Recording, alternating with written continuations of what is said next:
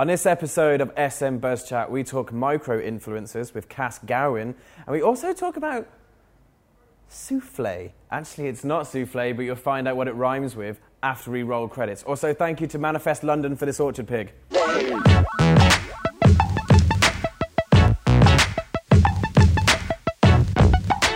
Hello and welcome to SM Buzz Chat, your weekly dose of social media, design, creativity, and basically anything we want to talk about. We're filming on the hottest day of the year. Yes, it's a ridiculous idea, but this is our commitment to you. We love you that much, and we didn't even know it was the hottest day of the year, did we, Cass Gowan of uh, No, I All did. Saints? Hello. Hello, welcome. Thank you for joining me. Thank you for having me. It's an absolute pleasure. It's, just warm. Very, very hot.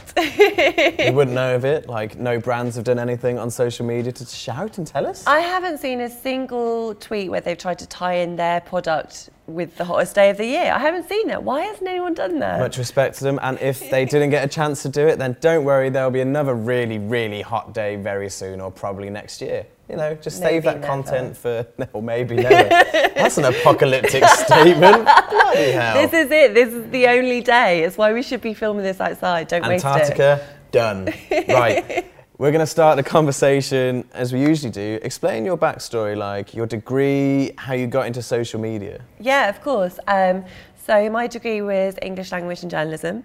I originally wanted to be a fashion journalist, um, and that was really amazing. Uh, learning so much about the fashion industry, uh, creativity as well. However, when I graduated, it was in the lovely year of 2009.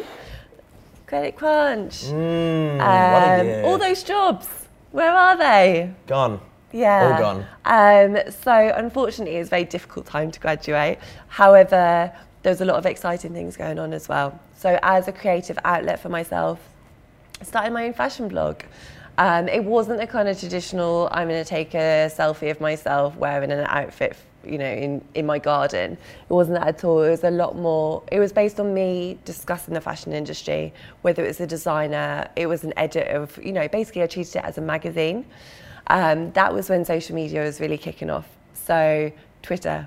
Twitter. Oh, the early days. When Twitter was a little baby with Stephen Fry stuck in the lift, and everyone was like, "What is this? We can see celebrities say stuff, and they're saying it." It is actually Stephen Fry saying this. Insane, right? Um, so I was lucky enough to be completely self-taught with social media through my blog, and then I started working with Vauxhall Fashion Scouts. So they run the off-schedule fashion week shows for the emerging designers. Mm-hmm. So really amazing platform.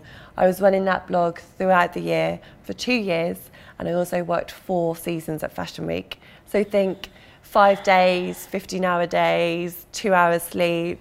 I know Fashion Week is intense. I know a few friends who worked it as well, and it's just too much. Yeah, great insight into the industry though, and so many amazing connections. Um, from that, I then moved into PR. Um, so through my relationships that I had with PRs uh, as a blogger myself, when they had the opening for a social media role, they offered it to me, and I also got to apply my knowledge of the blogging industry as well. So it's kind of invaluable. It was at the time where all these brands wanted to work with these magical bloggers, and it was Oh, great for um, to kind of wheel me out and be like, well, she was a blogger, and she can talk to bloggers like real people because they are real people. We've got a real blogger right here. We've employed her. Get her out of her box. Here she is. Um, so yeah, PR background, really, really interesting. And then I made the move in house, and I joined All Saints a year ago. Bloody hell, that's a quick, quick rise. Yeah, so about five years in total. That's amazing. Like I know how that works because I'm all self-taught in a way. Like my marketing background isn't through a degree in marketing or anything along those lines. It's all self-taught with a base. Like my base is web development. It's kind of, it's kind of something that's in in law as well. Um, in law, is like an LPC, and you can get like a conversion from like say sports to be a lawyer as well. So you become a sports lawyer doing it that way. Yeah. And the way that a lot of people in social media now, um, not those who are trying to get into the industry, but those who have been in it a while, God, I feel, oh, it feels awkward. Um, they all started in completely random industries. Yeah. But it's because of that it's helped shape how everything works. And that brings me on to a next, my next point, which is a term that you said earlier, which is about micro influencers. Yeah. It's a term that feels steeped in a psychology degree, Yeah. but it's not. So could you explain it to me and to everyone? Yeah, of course. I think it sounds a lot scarier than what it actually is. Micro influencers. Um, so it's basically it's your customer. So we have, you know, the top tier bloggers, the Insta famous, the celebrities. The micro influencers are just your average customer. They probably got under a thousand followers on any of their social platforms, maybe all of them combined. You know, their outreach, it will be people that they know. It'll be friends, it'll be family. And the thing is, it goes back to the referral scheme mindset. Those people will trust what they say and what they post on social. Mm. So if they post an amazing picture of an All Saints, you know, package and say, I just had the best customer service, I've bought the most amazing jeans ever. The next time their mate is looking for a pair of jeans, that's what will pop into their head. And I think that we definitely reached a saturation point with influencers Yes, we have. you know, people aren't stupid. They know that posts are being paid for now. You know, when you've got Kim Kardashian posing with her teeth whitener, they're not thinking, she just really likes that product. you know. She's been using that for years. Um, so, you know, we're actually going back to basics, we're, which I think is amazing. We're celebrating the people that we're trying to talk to. Yeah. It's just the normal people that are buying the product. And remember, this can work both ways as well. So, Yeah. like in a positive light, a micro influencer can be really beneficial to your brand, but I guess it could also work in a negative light as well. Yeah. Which is why brands are really fast to jump on it on social. Like, how did, how how would you react if one of like not a micro influencer per se, but one of your customers who you have, like who you know quite well, Yeah. was acting or shouting negatively on social? Yeah. What would be your first step? Um, so with that sort of scenario, we always do try and take it offline as soon as possible. We do have the advantage of being able to see the kind of customer uh, history, so we can see, you know, what they purchased when, so we can actually really gauge, you know, their experience with All Saints as a brand. I think then it kind of determines us more to turn that experience around. Exactly. Because there's nothing more positive to having such a negative experience. It's like the fluctuation of emotions, being so angry and so annoyed to then being overjoyed because they went above and beyond. So it's definitely, it spurs you on. It spurs you on. Like it feels like such an achievement to turn someone round and be like, Yeah. "You hate me, but now you're you're completely in my hand." yeah, definitely. in the palm of my hand, not completely in my hand, but in that bit there. And you say that like about putting people back into it, and you mentioned the term surprise and delight Yeah. earlier, which is a beautiful, beautiful term and something that Pollyanna Ward also agreed with during the chat. She Yes. knows of it. Oh, I didn't know about it. You do now. I do now. Explain what is surprise and delight. Yeah, of course. So, in terms of community management, that's taken care of at All Saints by our amazing customer service team. Uh, people don't know, but it's 24 7, that team. Oh. Multilingual stylists, all based in Shoreditch, literally five minute walk from here. So, all in house, they're all stylists, absolutely incredible. So, all credit goes to them. But they have a specific surprise and delight budget each month.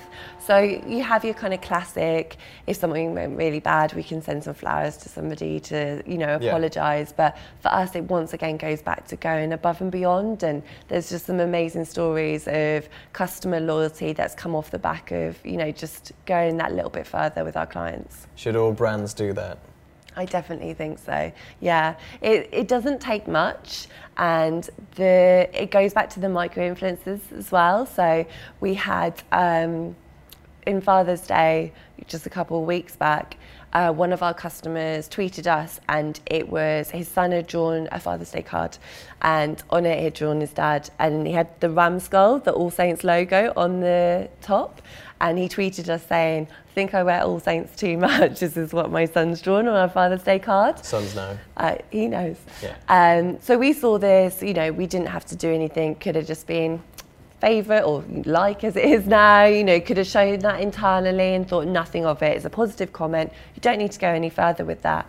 However, we were able to pull his records, find his address. We then obviously knew his uh, history in terms of his products that he bought, so we knew his size. We then sent him and his son matching T-shirts alongside a Father's Day card saying, "We hope you have a wonderful day." That would make me buy again.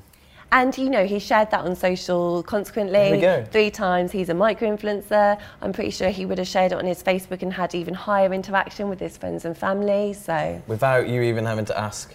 Yeah, it's just a it's a small gesture that just goes that little bit further.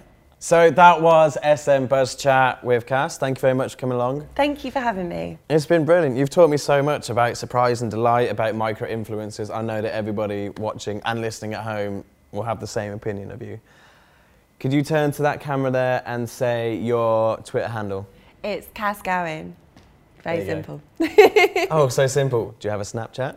I do, and that's Cassius is over. I don't know if anyone remembers that, that Foals song. Yeah, that was my Twitter handle before, but then I tried to go profesh.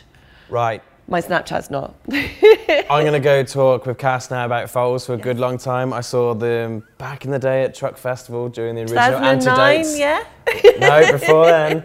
Before 2009, I was too young to drink. And um, so I've been Adam Libernati Roach, Bacon Chin on Twitter, Instagram, and Snapchat. We'll be back in another week's time for another episode of SM Buzz Chat. I hope you enjoy this one. And if you do, follow us. And obviously, subscribe to us on YouTube if you're watching it there. And yeah, you know, have a great summer. Goodbye. Goodbye. Gotta wave.